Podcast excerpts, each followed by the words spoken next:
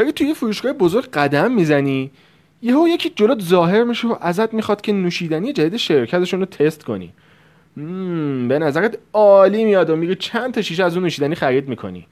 شب که تو تنهایی خودت دوباره میری سراغ اون نوشیدنی می‌بینی که خیلی هم چیز خاصی نبوده.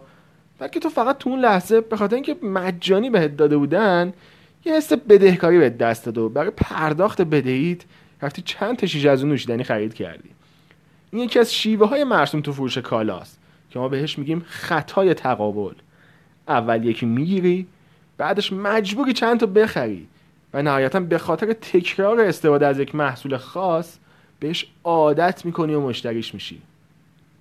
از این به بعد اگه فروشنده یکی از این شرکت رو دیدی نه جیبتو خالی کن نه از وجدان بکش. راهتو کج کن. 60 ثانیه کتاب دوستاتون معرفی کنیم.